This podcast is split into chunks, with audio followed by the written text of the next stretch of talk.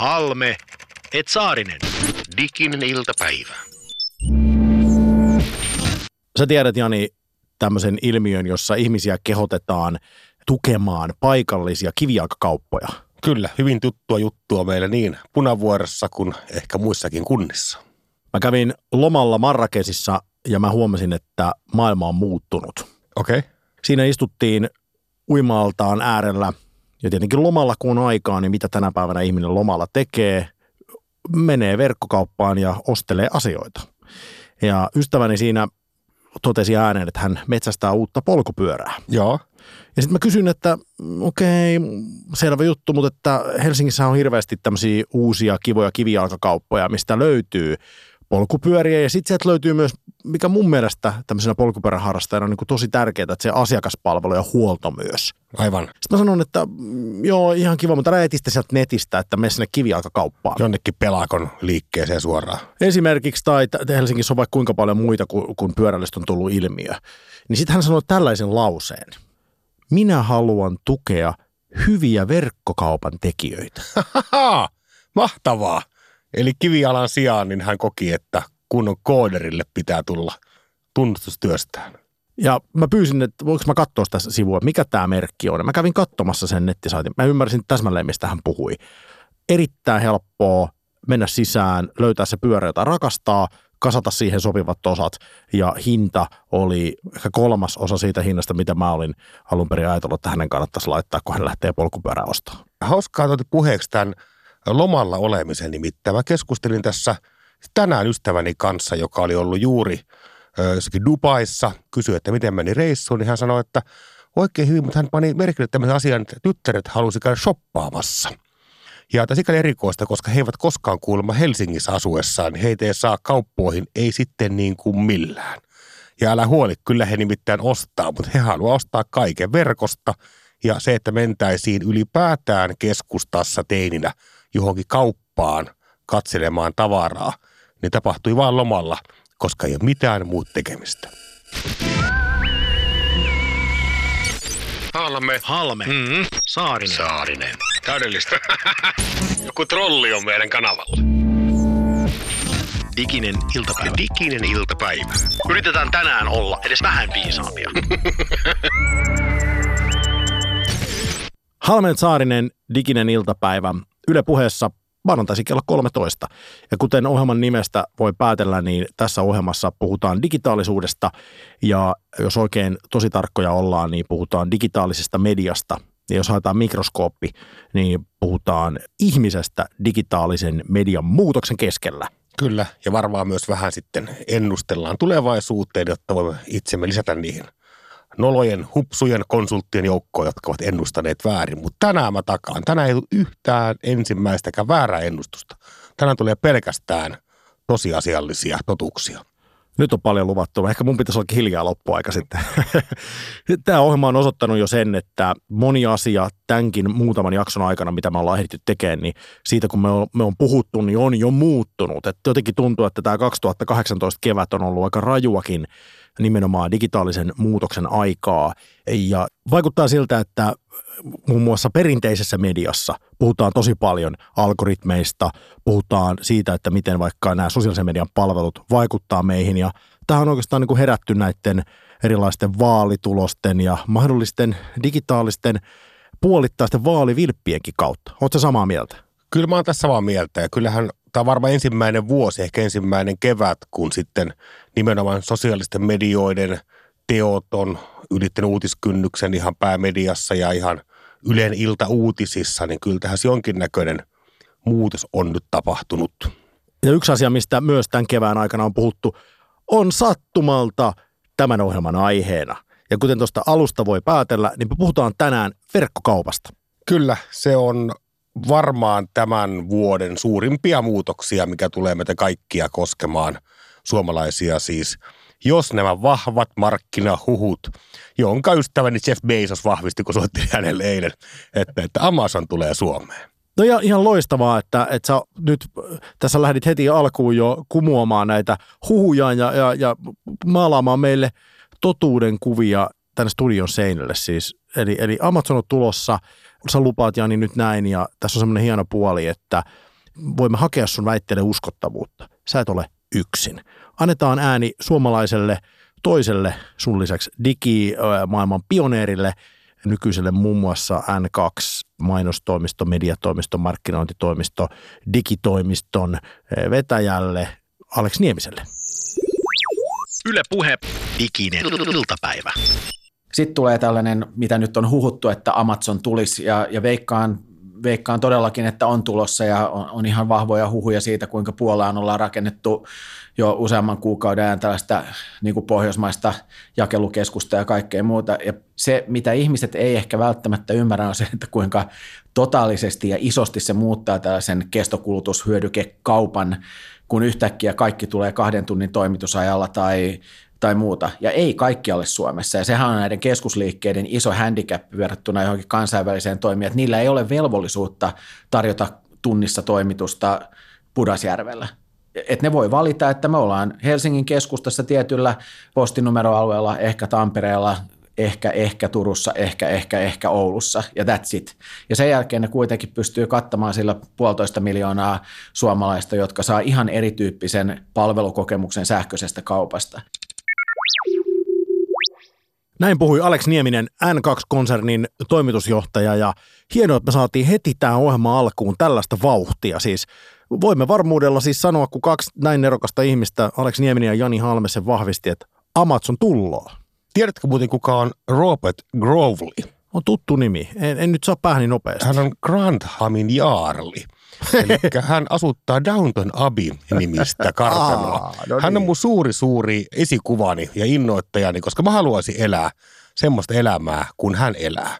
Hän käyskentelee sillä omilla tiluksillaan, mutta ennen kaikkea se, että hänelle tulee ruoka suoraan pöytään. Ei tarvitse ajaa autoa.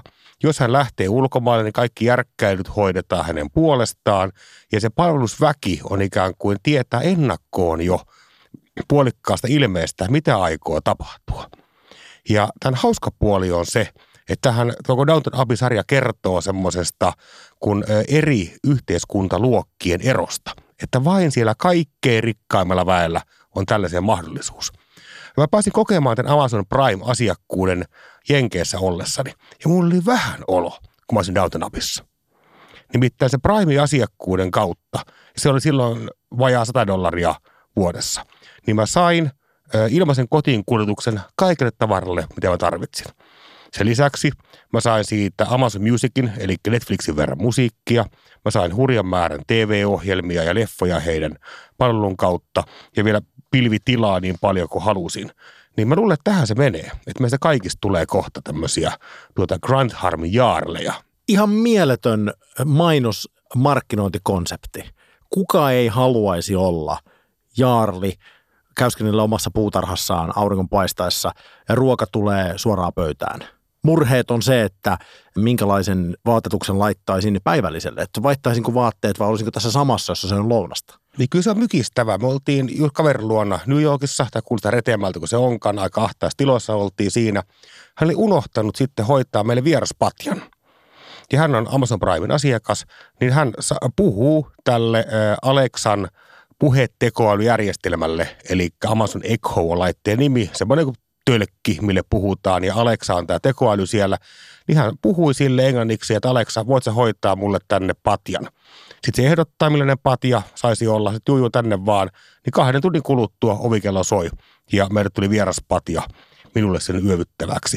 Niin kuin pakko myöntää, että luuli olevan ikään kuin tässä etukenossa tämän digitaalisuuden suhteen, niin se mykistävä asiakaskokemus, jonka he pystyivät mulle takaamaan.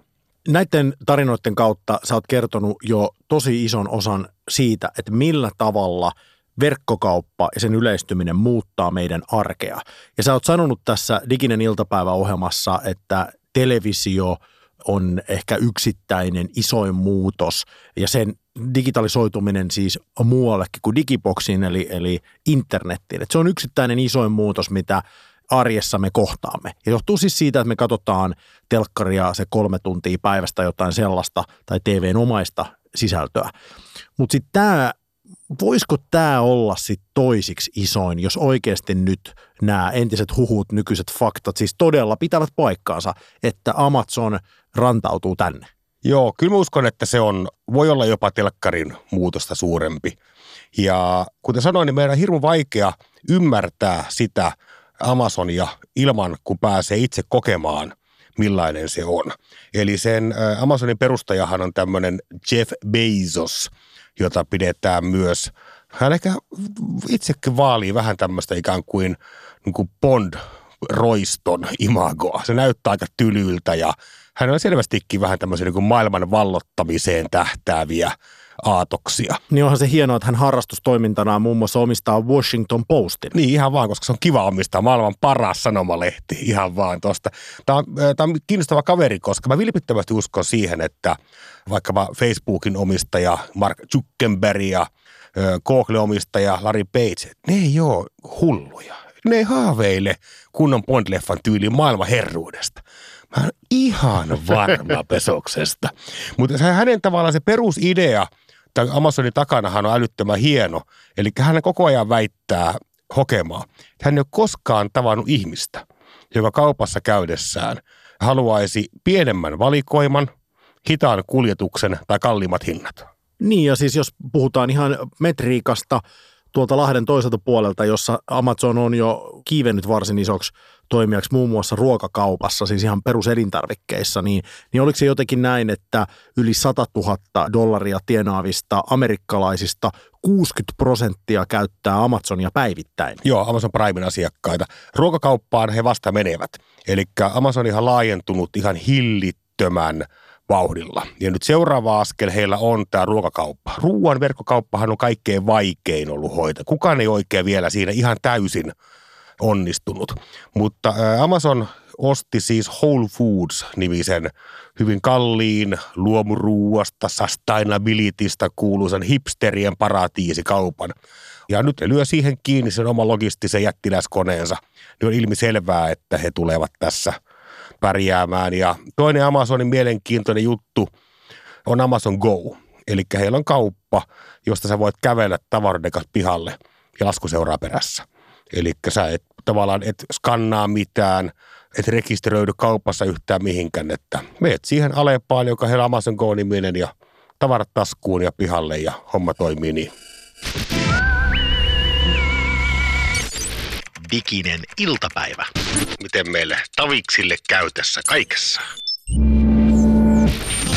Ohjelma, jota kuuntelet, on Halmeet Saarinen, Diginen iltapäivä, kuuntelet Yle Puhetta ja tänään tässä ohjelmassa puhutaan verkkokaupasta.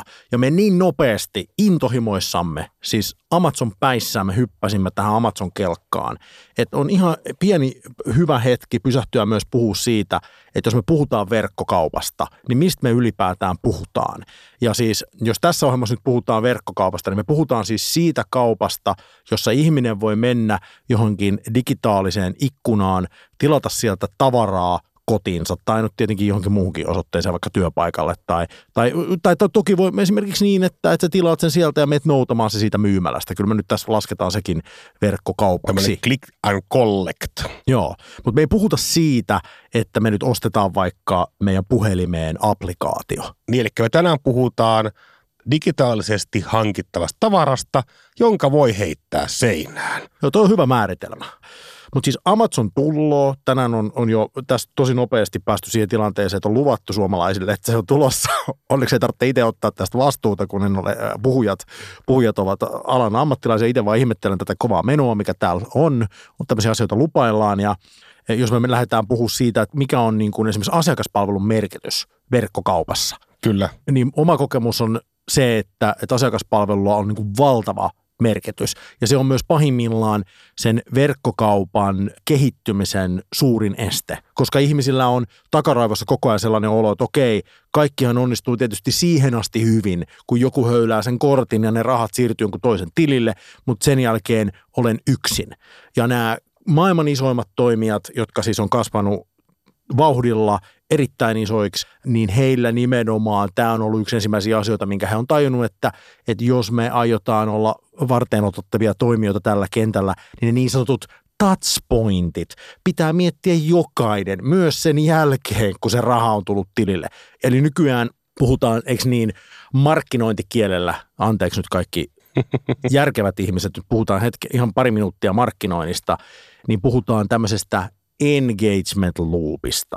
Siis kun aikaisemmin oli tämmöisiä funnel-teorioita, että ihminen tulee sisään ja sitten se menee tiukempaan ja tiukempaan funnelin, eli tiukempaan reikään, josta sitten lopulta päätyy meidän palveluun ja ostaa sitten vielä sieltä jonkun tietyn tuotteen, niin tänä päivänä nimenomaan ajatellaan, että se on kehä. Että jos mä Jani saan sut nyt mun palvelu, niin mä olen se Jeff Bezos, Kyllä. joka haluaa hallita maailmaa, etenkin Jani sun maailmaa, niin mähän yritän ensin saada sut siihen – mun tuotteen ekonomiseen kehään sisälle. Kyllä. Mutta sen jälkeen mä en päästä susta irti, en millään hinnalla, koska se sun niin sanottu lifetime value, ja anteeksi taas tämä termi, siis ikään kuin se arvo, mikä sinusta on pitkällä aikavälillä. Toivottavasti koko sun loppuelämän ajalta, joka on sun kohdalla vielä, se on helposti 80 vuotta. Kun Vähintään mun tapauksessa ainakin. Sä oot virili, virili nuori Kyllä. mies, niin sehän on mittaamaton, koska sähän käyt mun palvelussa joka päivä seuraavat 80 vuotta. Ja sen takia mä, se palvelu pitää olla moitteetonta joka välissä, että sä olet siellä se seuraavat 80 vuotta, etkä lähde kenenkään muun kelkkaan. Joo, tämä on hankala edelleen meidän ymmärtää sitä Amazonia. Ja nimenomaan tämä yksi, missä hankaluus tulee, on tuo mainitsemasi lifetime value. Eli perinteinen firmahan miettii, se on vaikka sillä myymälä, niin se laskee siellä tosi kehittyneesti, nokkaat ekonomit laskee, että mikä on meidän tuotto per neliömetri. Ne laskee sitä, että okei, nyt mulla on tällä neliö, että paljon mä saan tästä nyt niin kuin seuraavan kahden kuukauden aikana, mikä mulla on tämän kerroksen tuotto. Saman aikaan kilpailija, joka miettii, että hätäkös mulla tässä, että minulla on tämä ihminen tässä applikaation tai sähköpostin päässä ja – voin arvioida, että paljonkohan mä tältä tyypiltä oikein saan rahaa hänen elämän aikana. Ja miettii asiaa vielä kuohkeammin, eli siellähän näitä Alibabaa ja Lilistreamia ja vastaavia kiinalaisia kauppoja, joissa näyttää siltä, että heidän se katse on vielä kauempana. Että miten me saadaan nyt eurooppalaisilta seuraava 700 vuoden aikana tuottomme takaisin, jolla meidän järkevää röijätä sitten fitness-spinnereitä – Kiinasta tänne ilman rahtikustannuksia. Hetkinen, sanoitko 700 vuoden aikana? Fakta, tämä on. ja nyt se Amazonhan laajenee nyt tosi moneen paikkaan. Eli he aloittivat kirjakauppana. Ja se ei ollut mitenkään erikoisen seksikäs toimiala. Tästä on hieno semmoinen jopa ikoninen valokuva, jossa Jeff seisoo, anteeksi, istuu pöydän ääressä, missä on spraymaalattu Amazon.com lakana siellä takana. Että tästä tämä kaikki – kaikki alkoi. Ja tämä väite on se, että he aloittivat kirjoilla, koska kirjat on logistisesti kaikkein helpompia. Mutta sitten mittasuhteesta ja ajattelusta, millä Amazon on toiminut, niin antaa esimerkin se, että Amazon halusi tehdä verkkokaupan kirjoille, jos on kaikki maailman koskaan tehdyt kirjat – Heillä oli oma tiimi tai tiimi ja sarja, mikä soitteli divareita Jenkeissä läpi. Ja ne halusivat, että heillä on kaikki. Okei, tietenkään tämä ei onnistu, mutta ne vakavasti pyrkivät sitä asiaa kohti. Eli he ovat koko ajan miettineet sen asian eri lailla ja isommin kuin muut. Ja he ovat muun muassa tehneet sitten itselleen tekniikkaa, kun ei ollut riittävän kehittynyttä infrastruktuuria, he ovat tehneet itselleen vaikkapa tämmöisiä pilvipalveluita – ja tällä hetkellähän tämmöinen termi kuin AWS, eli Amazon Web Services, on oikeastaan synonyymi kaikille pilvipalveluille, mitä maailmassa käyttää oikeastaan kaikki yhtiöt tai toimijat, on internetin mitään tekemistä. Ja se on synonyymi. Pannaan se Amazonin pilveen tai paa sinne AWSään. Ja he ovat levittäytyneet tämmöisen niin kuin ekosysteeminä ja platformina, koska heidän pääasiallinen iso visio ei ole olla iso verkkokauppa vaan kauppa. Heidän tavoitteena on se, että koko maailman kauppa jollakin tavalla, vielä mahdollisimman isolla tavalla, koskee Amazonia. Ja tavallaan pelottavaa myös siinä Amazonissa, että mikä on se heidän Kelan suuruus. Eli niin kuin Jani tuossa jo aiemminkin sanoit, niin jonkinlaista maailman herruutta selvästi tässä tietyt yritykset tavoittelee. Ja miksi, miksipä eivät tavoittelisi, koska totta kai silloin pitää takoa bittiä, kun se on erittäin kuumaa ja tällä hetkellä verkkokaupassa se on tosi kuumaa. Ja tosiaan Amazon nyt niin kuin lupasit, on tulossa Suomeen, tarjoaa siis tällä hetkellä verkkokauppaa, mutta siellä on tosiaan jo, voi vuokrata leffoja, voi ostaa kirjoja ja sieltä voi kuunnella musiikkia. Amazon Music on avattu Suomessa kanssa ihan hiljattain ja jotkut voisi arvella, että sekin ehkä indikoi sitä, että tämä sun ja Alex Niemisen väite on totta, että Amazonin verkkokauppa tännekin avautuu, mutta, mutta onko Amazon ainoa sitten, mitä tapahtuu Euroopassa. Kyllä me ollaan suomalaiset kuitenkin päästy verkkokaupasta jo nauttimaan, ei siis pelkästään verkkokauppa.comista, joka on toki suomalainen palvelu, mutta, mutta meilläkin esimerkiksi katsonut omia työkavereita. Sinnehän kävelee jatkuvasti meille firmaa sisään joku herra tai rouva, joka kuljettaa pahvilaatikoita ja olen pistänyt merkille siinä työkavereita silmäillessäni, että ne eivät suinkaan aina ole pelkästään työhön liittyviä tavaroita, mitä sinne kuskataan, vaan aika moni työpaikalle tuntuu tilaavan. Ja joskus olen systynyt siihen itsekin vaatteita ulkomaisista verkkokaupoista ja tämmöisiä tunnetuimpia voi olla vaikka tuosta länsinaapurista. Siellä toimii esimerkiksi nelli.com Kyllä. ja tämmöinen, tämmöinen kauppa kuin Boost. Mutta sitten jos mennään Saksaan, se varmasti näitä vielä isompi on Zalando niin kyllä varmaan Zalando on suomalaisille kaikkien tutuin vaatteisiin liittyvä verkkokauppa ja, ja, ja aika tuore sellainen, Saksan ihme. Zalandossa on jännittävää, että mitä erilaisia, kun käyttöliittymiä näkymiä siihen itse heidän verkkokauppaan on. Ja kun mä teen ennakkohaastatteluja tätä ohjelmaa varten, niin tuntuu, että eniten toistui kaikkien verkkokauppa- ja logistiikka-asiantuntijoiden puheessa sana – asiakaskokemus. Asiakaskokemus. Eli heidän tiukka ja yhteinen väite on se, että se, kuka omistaa asiakaskokemuksen, putsaa lopulta sen pöydän. Ja logistiikka on osa sitä, eli se päivän nopea toimitus, tunnin nopea toimitus on osa sitä. Mutta tota, Zalandohan toi Suomen ensimmäisenä verkkokauppana sen, että porukka – sai palauttaa ilmaiseksi vaatteitaan, jolloin aika moni alkoi sovittaa kotona.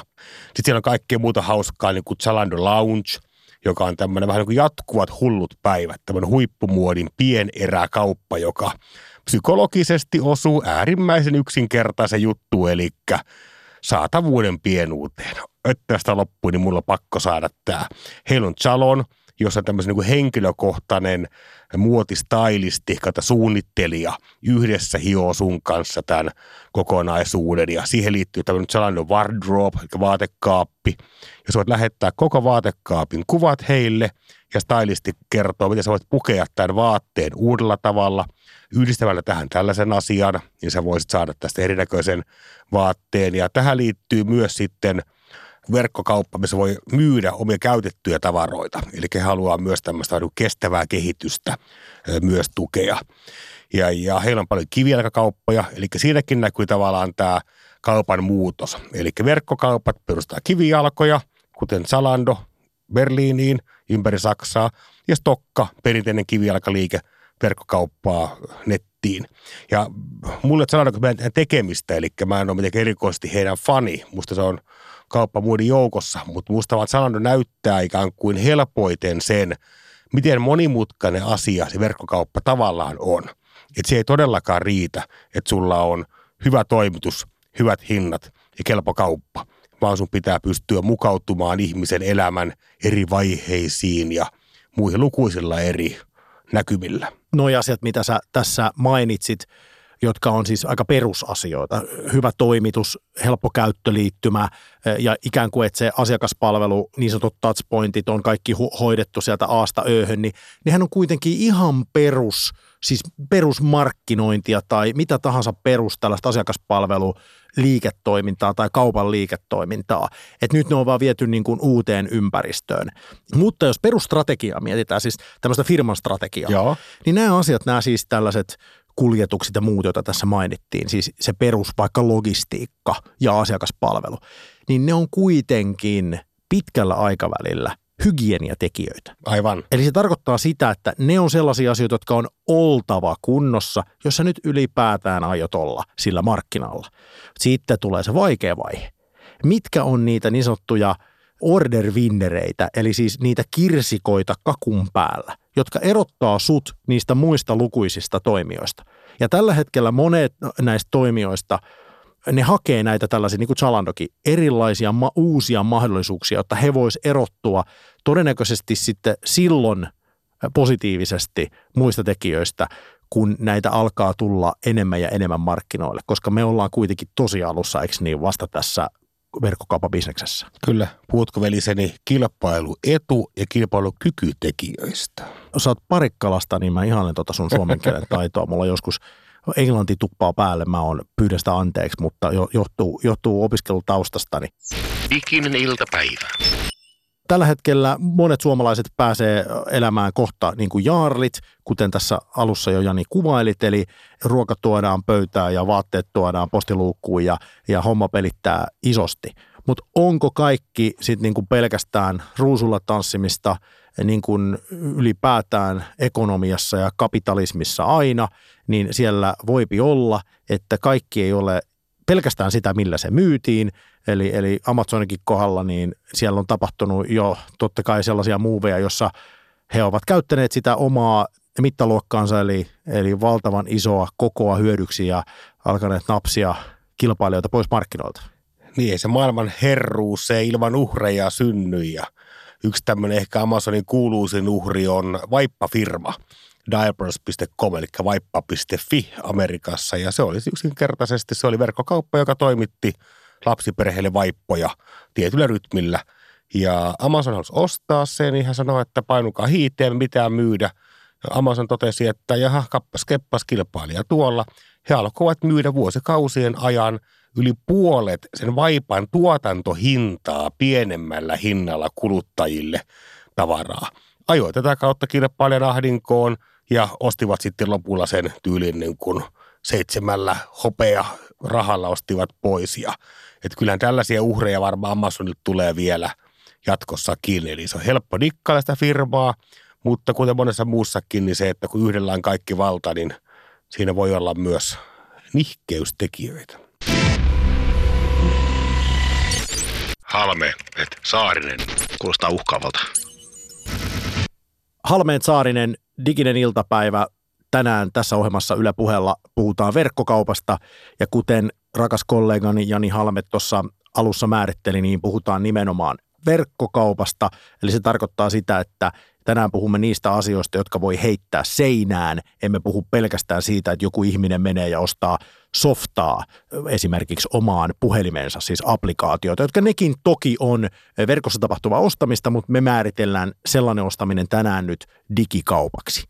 Ja nyt voisi hyvä puhua mun mielestä vähän enemmän siis tästä meidän rakkaasta kotimaasta. Siis toki tämä Amazonin tuleminen, joka nyt tänään on vahvistunut jo, sori Jani, mä kiusaan tästä loppuun asti, ja varsinkin jos tämä ei toteudukaan. Jani nimittäin lupasi tänään jo, että, että Amazon on tulossa Suomeen, että se on pelkkä huhu. Sekin toki nyt sitten tarkoittaa sitä, että Suomessa verkkokauppa ilman muuta rajusti muuttuu, mutta puhutaan vähän siitä, että missä me Suomessa ollaan ylipäätään tämän verkkokaupan kanssa. Ja me käytiin tuossa ennen tätä lähetystä niin vähän sellainen debatti, että uskaltaisiko väittää, että Suomi on verkkokaupan kehitysmaa. Ihan vaan sen takia, että jotain mieltä pitäisi olla. Mutta mut me ei ehkä ihan uskalleta. Joo. Verkkokauppahan on tämmöinen klassinen digitaalisen maailman tilanne, joka kaikki kuuli jo aikoinaan. Siis 15 vuotta sitten tiedettiin, puhuttiin paljon siitä, että se tulee. Sitten se ei tullutkaan – ja se vähän niin kuin unohtui, että no ei, ei tässä ollutkaan hätää. Tosi suomalainen firmahan on ollut vähän siinä meiningissä, että huh, ei tapahtunutkaan sitä nettivallankumousta. Ja muistan, miten tota, vapautuneesti Suomessa naurettiin vuonna 2000 ruotsalaiselle boo.com nimiselle kaupalle. Muistatko tämmöisen? Hämärästi muistan Joo, nyt, kun mainitsit. Kyllä Boo.com oli tämmöinen kuin riskiraha. Oikein semmoisen niin ensimmäisen dotcom-kuplan ensimmäinen iso uhri – J.P. Morganin kanssa kerännyt jonkun täysin käsittämättömän 150 miljoonan dollarin rahoituksen, mikä ne vuoteen silitteli oikein, kun todella makea elämänlaatuun. Benettonin perhe oli omistamassa ja johtoa vietiin koneilla ympäri maailmaa. Ja oli niin kuin rokkitähtiä, nämä ruotsalaiset verkkokauppiaat, mitkä aloittavat kirjakauppia, Pokus.com liikkeellä. Ja ne oli oikein parikymppisiä – seksikkäitä tyyppejä ja lopulta meni homma mönkään ja muistan miten ilahtuneita Suomessa oltiin myös siitä, että tämän Boodot.comin kellarista löytyi 198 000 Bulletkoron frisbeitä. Ja se oli tämmöinen niin kuin esimerkki siitä, että miten ruotsalaiset on ne hönöjä.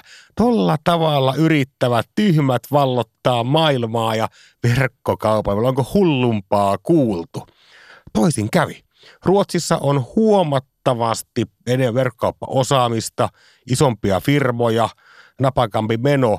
Eli vaikka ne olivat vähän edellä, niin ehkä hyvällä syyllä. Että kyllä me ollaan kehitysmaa. Ai, nyt sä uskallat Nyt mä uskon siihen. No niin, Äsken sä uskonut. kuulit itsesi puhuvan ja, ja tulit tähän lopputulokseen. Mutta siis tietenkin aina kysymys, joo, keneen verrataan. Tosiasia on se, että Ruotsista eh, on lähtenyt sellaisia firmoja, joista suomalaisetkin esimerkiksi tänä päivänä ostaa vaatteensa, niin kuin tässä on tänään jo mainittu, niin kuin nelli.com. Ja sitten jos katsotaan vaikka Norjaan, niin tämmöinen firma kuin Complete .fi, siis tällä domeenilla toimii Suomessa, niin, niin käsittääkseni he on pohjoismainen isoin verkkokauppa, tai ainakin he itseään sellaisena markkinoi. Jos tämä ei pidä paikkaansa, niin olen sitten markkinoinnin uhri. Mutta he, he on tosiaan Norjasta ja on vähän niin kuin norjalainen verkkokauppa.com. Ja, ja tässä nyt tullaan ehkä ylipäätään tähän verkkokaupan perustamisen, sen ekonomian erilaisuuteen versus se, että perustaisi vaikka jonkun ihan tavallisen kivijalkakaupan, josta myy nyt sitten vaikka, vaikka shampoota. Mm. Mm. Niin se, se ero on niin kuin siinä, että jos haluaa olla verkkokaupassa erittäin maineikas, hyvä, nopeasti kasvava toimija, Joo. niin se vaatii valtavasti etupainotteista riskiä. Eli se tarkoittaa siis sitä, että investoinnit pitää tehdä isosti siinä alkuvaiheessa. Aivan. Se on just niin kuin sä sanoit, että, että se valikoima, niin kuin mistä Jeff Bezos puhuu Amazonista, että se pitää olla niin kuin, vähän niin kuin kaiken kattava. Että jos sä nyt haluaisit, nyt kun Suomessakin pikkuhiljaa elintarvikkeitakin myydään yhä enemmän ja enemmän verkossa, niin jos sä nyt haluaisit olla elintar- elintarvikekauppias verkossa, Joo. se ei voi toimia niin, että sulla on sellainen elintarvikekauppa, joka myy esimerkiksi nyt vaikka banaania ja omenaa, mutta se ei myy ollenkaan väärynöitä tai kahvia, koska ne ihmiset kuitenkin haluaa niitäkin ostaa. No, koska ne haluaa niitäkin ostaa ja ne haluaa ehkä todennäköisesti sitä kahviakin valita kahdesta sadasta eri merkistä, niin sulla pitää ne kaikki olla. Ja jotta sulla voi ne kaikki olla, niin sulla pitää olla joku varastotila jossain. Ja sitten tietenkin, että ylipäätään, että jos sä haluat olla ketterä, mahtava toimija, niin pelkästään se, että sulla on semmoinen niin kuin Pohjanmaan kokoinen varastotila, ei riitä. Vaan sulla pitää olla tietenkin miljoona kuljettajaa, jotka sitten ajaa sitä kamaa, koska sä todennäköisesti lupaat, että se ruokakassi on siellä kotiovella esimerkiksi tunnin päästä tai jotain tällaista. Ja se tarkoittaa sitä, että sulla pitää olla niin kuin valtavasti kaikenlaisia investointeja siinä alkuvaiheessa. Lopulta sitten se yksikkökustannus, kun sitä tuotetta lähdetään viemään eteenpäin, puhutaan niin sanotusta marginaalikustannuksesta, niin sehän on tietenkin paljon pienempi sit, sitten niin kuin yleensä tämmöisessä digikaupassa, kuin se on niin kuin perinteisessä kaupassa. Mutta se, että jos haluaa olla tosi iso, niin ne kiinteät kulut, se investointi siellä alkupäässä pitää olla niin rajun kokonen, että varmaan käy monesti niin, että jollain jää 150 000 frisbeitä kellariin, eikä ihan meinaa riittääkään. Kyllä nämä oli vielä tarkkaan, nämä olivat tämmöisiä niin mainosfrisbeitä, mitkä oli tarkoitettu ikään kuin tämmöisille sen ajan bloggareille. Näin se on, ja kyllähän ne Amazonista myös kertovat sitä, että yksi, mikä meidän on tavallaan edelleen vaikea hahmottaa siinä, on se, että he ajattelee kuin ohjelmistoyritys.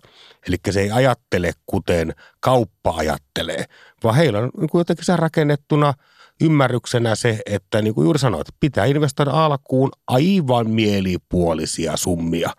Ja sitten vaan toivoa rahoittajilta pitkäjänteisyyttä. Ja he ovat saaneet rahoittajat messiin lupauksella. Kyllä tämä joskus tästä kääntyy vielä voitolliseksi ja niin se näyttää kääntyvänkin. Mutta aika pitkään on Amazonillakin kestänyt ja Amazonkin nyt sitten, jos puhutaan vaikka musapuolella näistä isoista striimauspalveluista, joiden ikään kuin negatiivista tulosta toistuvasti ihmetellään, vaikka käyttäjien määrä jatkuvasti erittäin äh, hockeystick curveinomaisesti kasvaa, tai ainakin lähes, niin, niin tota, sitä ihmetellään, miten voi olla mahdollista, että ne tekee edelleen tappiota, vaikka niillä on x miljoonaa käyttäjää. Mutta se johtuu muun muassa tästä asiasta, että ei ole tarkoituskaan niiden ensimmäisten vuosien aikana tehdä ö, sitä voittoa. Mutta sitten kun sä oot saanut sen koko sun jonkinlaisen toimintas kasaan sillä erittäin isolla investoinnilla, joka on tuottanut isojakin tappioita joidenkin vuosien aikana, niin sen jälkeen se sun marginaalikustannus on niin pieni, että sä, sä printtaat rahaa käytännössä. Kuten Amazon näyttäisi tekevän. Siltä se vähän niin kuin näyttää. Ja tätä sanotaan nyt sit suuruuden ekonomiksi. Puhutaan economy of scaleista. Mutta totta kai tähän pätee siis silloin, jos sä haluat olla se kaikkein isoin dominoivin valtavan kokoinen toimija.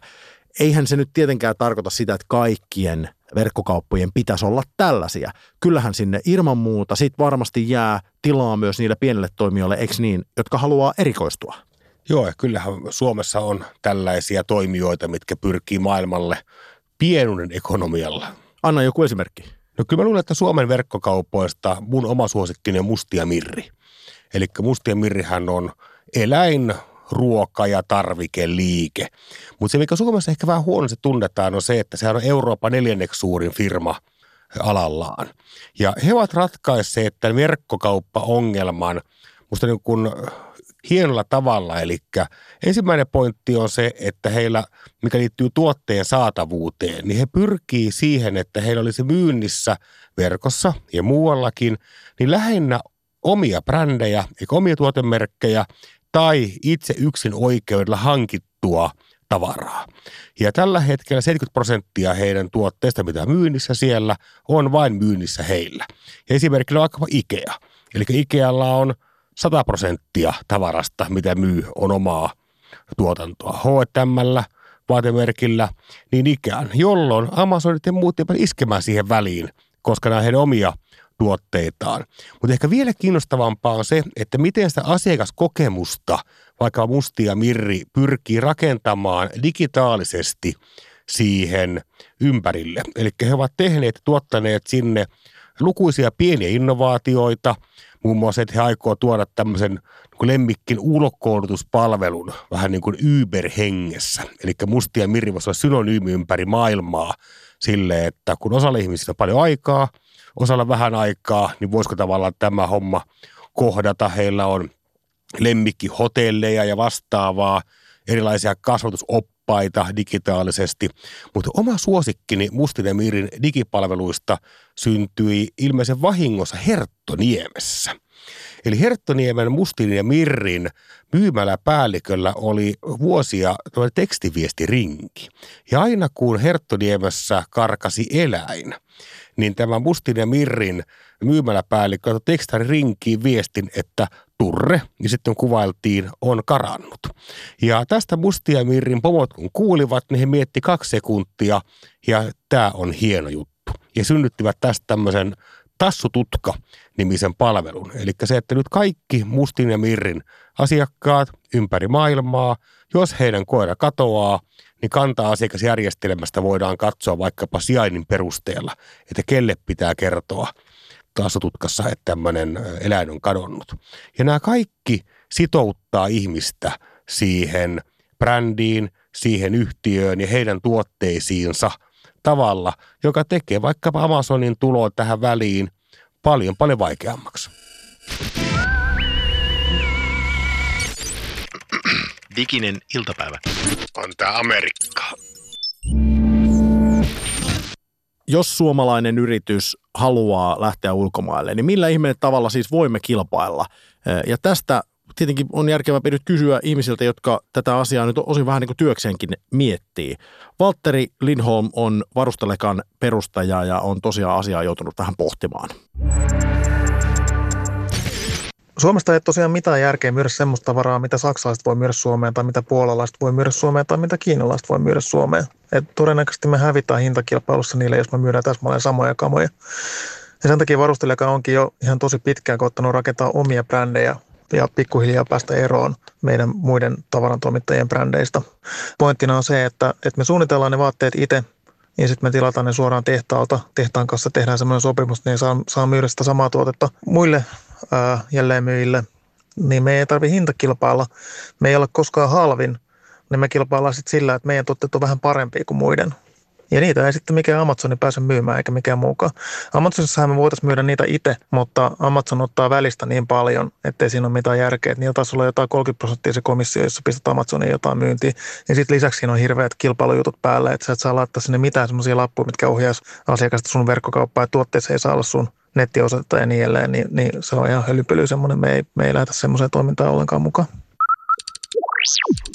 Näin puhui Halmeet Saarinen Diginen iltapäivä ohjelmassa Yle puheella varustelekan perustaja Valtteri Lindholm.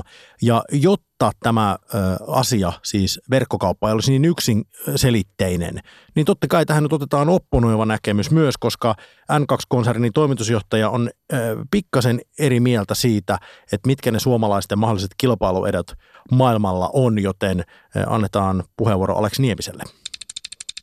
Kun siellä kotimaisuudella ei ole mitään arvoa tässä pelissä. Ja sitten toisekseen, että jos joku pystyy hirvittävällä valikoimalla, hyvällä palvelukonseptilla ja, ja, ja hinnoilla, mihin yksinkertaisesti tällaisella niin kuin kansallisella verkkokaupparatkaisulla ei ikinä voida päästä, niin ei ole mitään mahdollisuutta kilpailla.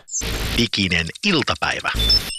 Näin siis sanoi Alex Nieminen, N2-konsernin toimitusjohtaja ja digilegenda Suomessa, näin kai voisi väittää, ja niitä Suomessa on maksimissaan kaksi, koska olemme pieni maa. Ja toinen niistä istuu täällä studiossa, Jani Halme.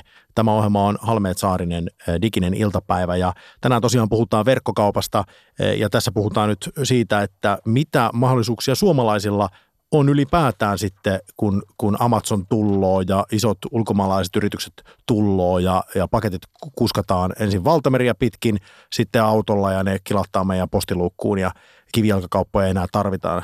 Miten me suomalaiset pärjäämme tulevaisuudessa? Jos tällä hetkellä hei katsoo Jani noita lukuja, niin meillä on tämmöinen tilanne Suomessa, että 40 prosenttia kaikesta verkkokauppaostamisesta kohdistuu Suomestakin ulkomaille. Tämä on Kaupan liiton viime vuonna tekevän selvityksen mukaan. Ja sitten semmoista lukua ei ole, mutta mun tunnetila on pikkasen se, että – tämä vaihtotase tässä ei, on vähän toispuolinen, että, että se tavara, jota sitten ulkomailta Suomesta tilataan verkkokaupan muodossa, niin se ei vastaa niin kuin sitä samaa määrää tavaraa, jota me tilataan tänne Suomeen. Että sitä määrää ei lähde ulos ja meillä on siis tase on tässä mielessä niin kuin negatiivismerkkinen ja osoittaisi sitä, että meidän kilpailukyky tässä verkkokaupassa ei ainakaan toistaiseksi ole ihan niin hyvä kuin mitä varmaan kaikki toivoisi. Niin, ellei sitten jossakin vaiheessa paperikoneita voida alkaa tilaa tuosta click and collect hengessä, niin kyllähän me ollaan niin kuin ison tavaran firma. Mutta on meillä sitten toimijoita, kuten vaikka Reima, kurahousufirma. Niin Reimahan tekee nyt isoa matkaa maailmalle, ovat tehneet jo pitkään, eli aikovat valita Amerikan markkinat ja Kiinan markkinat ja Saksan markkinat ja nimenomaan verkkokauppa vetoisesti. Eli musta Mustinen Mirin ohella Reima on ehkä Suomessa niitä harvinaisia innoittavia esimerkkejä verkkokaupasta, mitkä pyrkii ulkomaillekin ja hehän menee sinne myös sitten, eivät pelkästään sillä tuottajalla. Kun se on ehkä meidän vähän tämmöisen insinöörimaan – helma synti, että kyllä kun tuote on kunnossa, niin kyllä se kyllä hyvän tuotteen pitää myydä itse itsensä. Niin Reimolla on hyvät tuotteet, hyvä designi, laaja tuoterepertuaari, mutta he ovat tuoneet digikärjen, eli he ovat tämmöinen Reima Go, joka on yhdessä suunnon kanssa kehitetty lasten aktiivisuusmittari, joka ei mittaa kaloreita muistaakseni, vaan ehkä enemmän vaan tämmöistä vähän niin kuin pelillistetty energiaa, että, että saadaan lapsi liikkeelle, että voidaan kännykässä katsoa, että miten se tavallaan hahmo etenee kännykässä ja hahmoa liikutetaan liikkumalla itse, vähän Pokemon Go-tyyppinen juttu. He pääsee tällä – vähän niin kuin Trojan hevosena. He pääsee keskustelemaan semmoisten liikkeiden kanssa, mihin muuten ei ole violetilla kurahousuillakaan yhtään mitään asiaa. Ja toinen, mitä he aikoo nyt kovasti viedä maailmalle, on äitiyspakkaus. Eikä tämä Finnish Baby Box on heillä tämmöinen ajatus, ja tuote on jo olemassa, eli sä voit ostaa äitiyspakkauden ulkomaille vähän niin kuin lahjaksi. Mutta he haluaa nimenomaan tuoda tämmöisen vähän niin kuin lasten vaatteet as a service – Eli tämähän on tämmöinen digimaailman iso trendi, että eri asioita saadaan palveluna. Eli sen sijaan, että sä hankit yksittäisen housun tuolta ja yksittäisen sukan täältä, niin keskitä tälle brändille ja tilaa laatikkollinen lapselle laadukas tavaraa, voit vähän sitä räätälöidä ja sitten kun on käytetty, niin myydä takaisin meille. Eli tavallaan haluaisi nimenomaan tuoda kokonaisen palvelun, jossa voidaan sitten palauttaa nämä tavarat, jos haluat, niin sitten tulee tämmöinen second hand markkina, jossa on myös tämmöistä ympäristön näkökulmaa ja mulla on kova usko Reiman tulevaisuuteen. Raste, hemla, viapatlien mikin. Tässä Halmeet Saarinen diginen iltapäiväohjelmassa me ollaan toistuvasti sanottu, että me puhutaan digitaalisesta mediasta ja tota, kyllähän me siitä nyt lipsutaan välillä ja lopulta oikeasti puhumme ihmisestä. Mutta jos haluaisi nyt tämmöisen aasinsillan löytää tämän verkkokaupan ja digitaalisen median välillä, niin se on tietyllä tavalla osittain vähän tämä, mistä Jani sä puhuit, eli palvelu. Hmm. Koska hyvä digikauppa, ainakin osa niistä, niin ne on aika paljon muutakin kuin pelkästään kauppa. Et se on paikka, jossa vietetään aikaa ja siinä mielessä monet niistä toimii ehkä vähän samalla logiikalla kuin, kuin mitä media toimii. Annetaan Valtteri Lindholmin varustelekan perustajan jatkaa tästä. Diginen iltapäivä. Yksi, mitä suomalaiset pystyy tarjoamaan, mitä ulkomaalaiset ei pysty tarjoamaan, on kivijalkamyymälä. Ja se ei ole mitenkään kuollut nettikaupan aikana, vaan jos sä lähdet niin kuin sillä omnichannel ajattelumaailmalla liikkeelle, että ei ole erillisiä nettikauppoja kivijalkoja, on vain yksi kauppa ja, ja sillä on monta eri muotoa.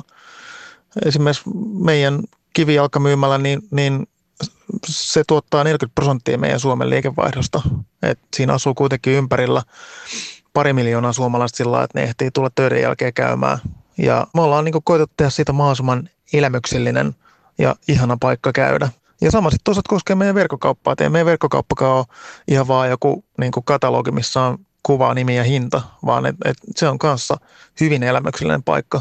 Sehän on media, että 25 000 ihmistä käy siellä päivittäin katsomassa, että mitä uutta ja, ja jengi viettää meidän verkkokaupassa keskimäärin kahdeksan minuuttia johtuen siitä, että siellä on niin paljon mielenkiintoista sisältöä, että vaikka joku ei ole ostamaskaan jotain, niin se tulee silti katsomaan, miten me ollaan kerrottu meidän tuotteista. Et varsinkin kun myydään armeijan niin niissä on oma historiansa ja omat tarinsa ja niissä on rakennettu aika hyvää juttua, eikä me olla unohdettu huumoria esimerkiksi meidän Facebook-presenssi, niin sehän on hyvin mediallista. Me tehdään mielenkiintoista sisältöä. Että sen sijaan, että jengi menisi jonnekin mediaan ja odottaisi, että mainoskatkalla tulee varusteleka, niin, niin jengi hakee varustelekasta sen median tarpeensa.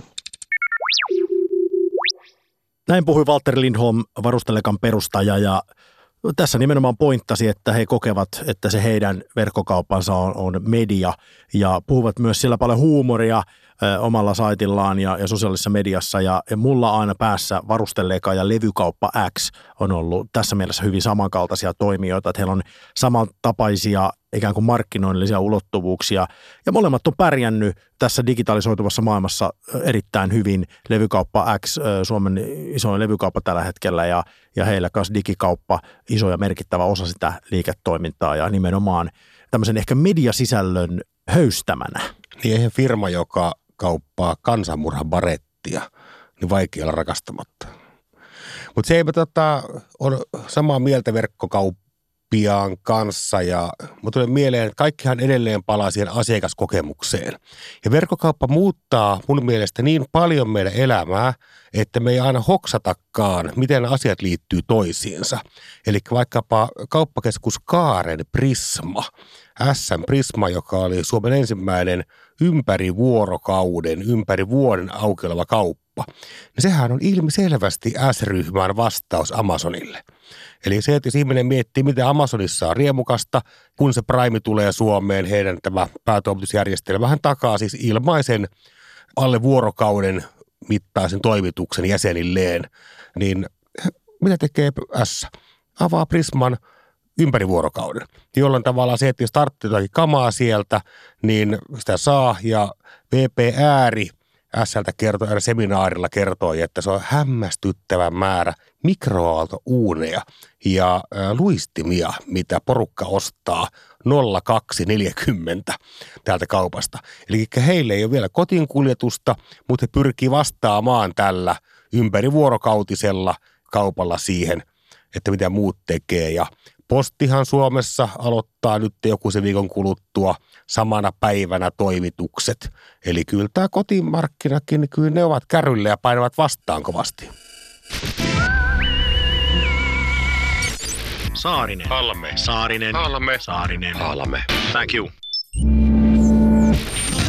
Halmeet Saarinen, diginen iltapäivä. Yle puheessa olemme tänään puhuneet verkkokaupasta – ja miettineet, että mitä se tarkoittaa meille ihan tavallisille kuluttajille. Ja tänä päivänä verkkokauppa toki jo meille aika monelle tarkoittaakin asioita jopa ihan huomaamatta. Siis leikkisästi voisi sanoa, että yksi Suomen isoimmista verkkokaupoista on vaikka Helsingin pörssi, joka myy puolella miljoonalla tavaraa joka päivä. Ja jos haluaa oikein vitsiniakka olla, niin voi sanoa, että niin, mutta hehän myy käytännössä vain käytettyä tavaraa. Totta. Ja sitä paitsi, jos mietitään nimenomaan sitä, että myykö kukaan suomalainen mitään ulkopuolelle Suomesta, no hehän myy.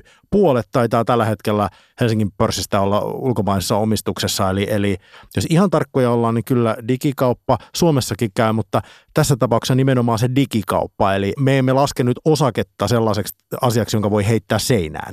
Niin milloinkohan nämä tekee pörssistä tarpeettomia, koska iso verkkokaupan trendihän on suora myynti.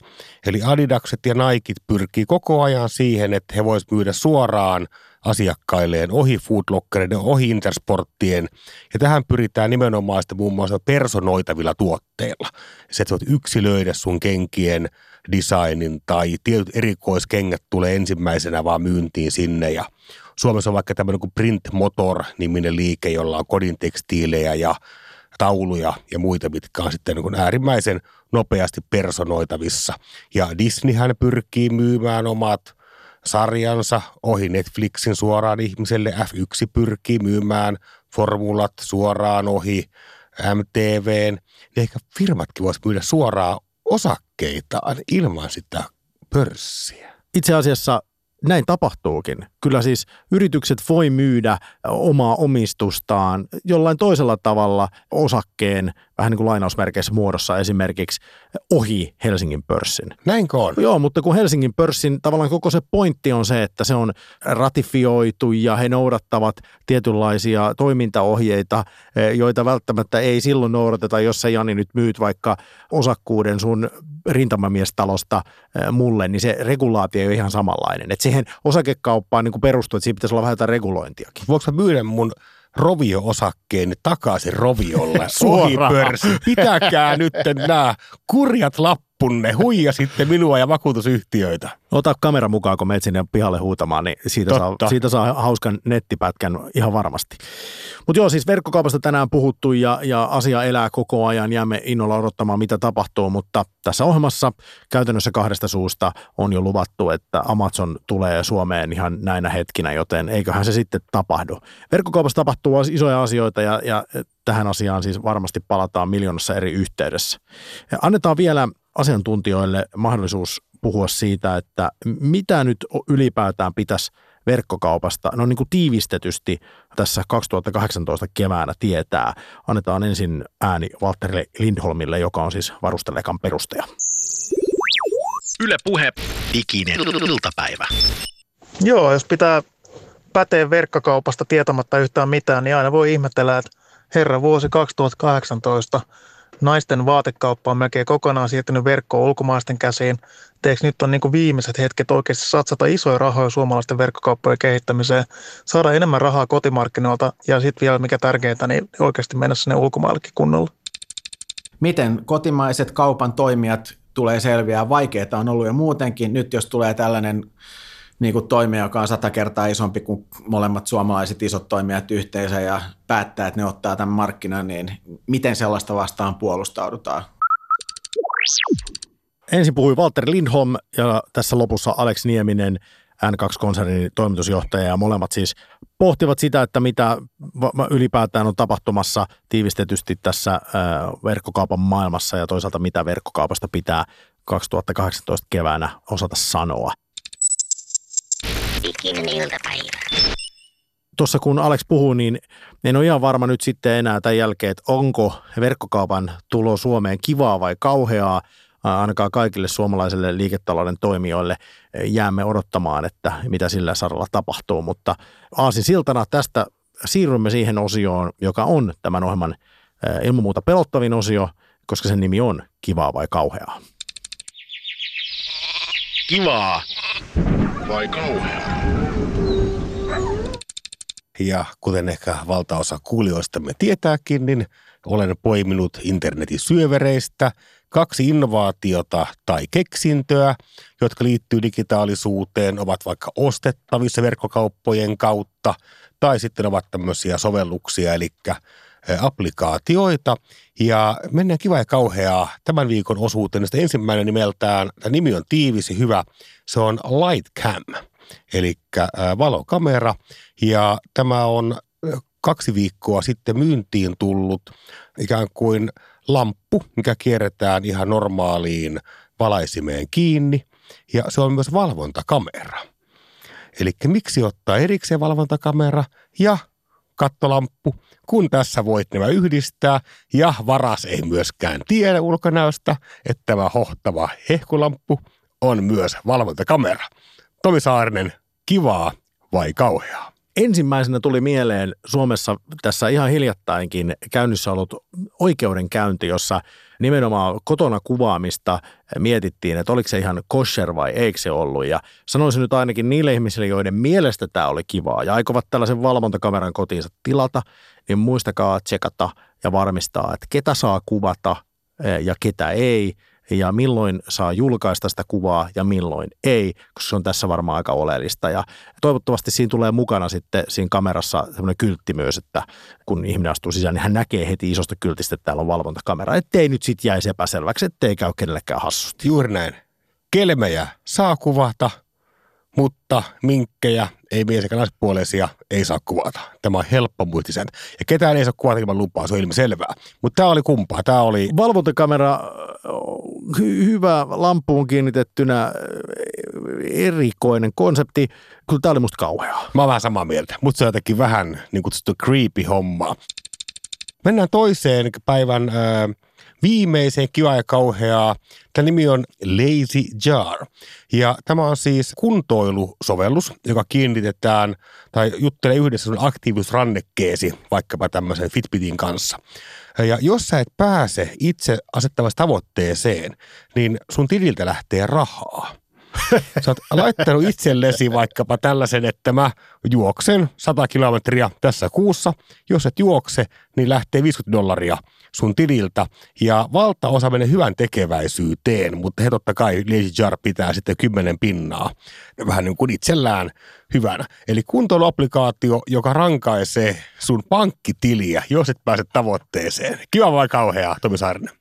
Äh, tota, mä olin muuten ihan varma, kun tämä alkoi tämä selitys, että tämä on joku ranneke, mikä antaa sähköiskuja, jos istuu liian pitkään Tämä sohvalla. tekee, tämä tekee saman asian, mutta huomattavasti tehokkaammalla tavalla. Nimenomaan siis, joo, kapitalismi ja ekonomia on paras tapa ohjata ihmistä, se on ihan totta. Tämä on, tää, mä en siis suoraan sanottuna, mä luulen, että aika monelle tässä käy niin, että ihmiset sekä on huonokuntoisia että erittäin köyhiä. Ja jos ajatellaan nyt ihan tällainen niin kuin sosiologista tutkimusta, niin, niin käsittääkseni on niin, että mitä köyhempi ihminen on, sen huonokuntoisempi se on, niin mä pelkään, että tämä syöksyy ihmiset tämmöiseen niin kuin loppumattomaan kierteeseen. Ja mä pelkään, että näin aidosti tapahtuu. Ja siinä mielessä toivoisin, että ihmiset mieluummin sijoittaisivat rankaisun sijaan positiiviseen tuulilasesta ulos katsovaan näkymään. Mä en usko rankaisuun, en siis tähän keppiin tässä asiassa ollenkaan. Pelkään, että siinä on vain katastrofaaliset lopputulokset. Tämä on kauheaa. Halme. Halme. Mm-hmm. Saarinen. Saarinen. Täydellistä. Niin onko tässä niinku mitään järkeä? Diginen iltapäivä. Diginen iltapäivä. Yritetään tänään olla edes vähän viisaampia.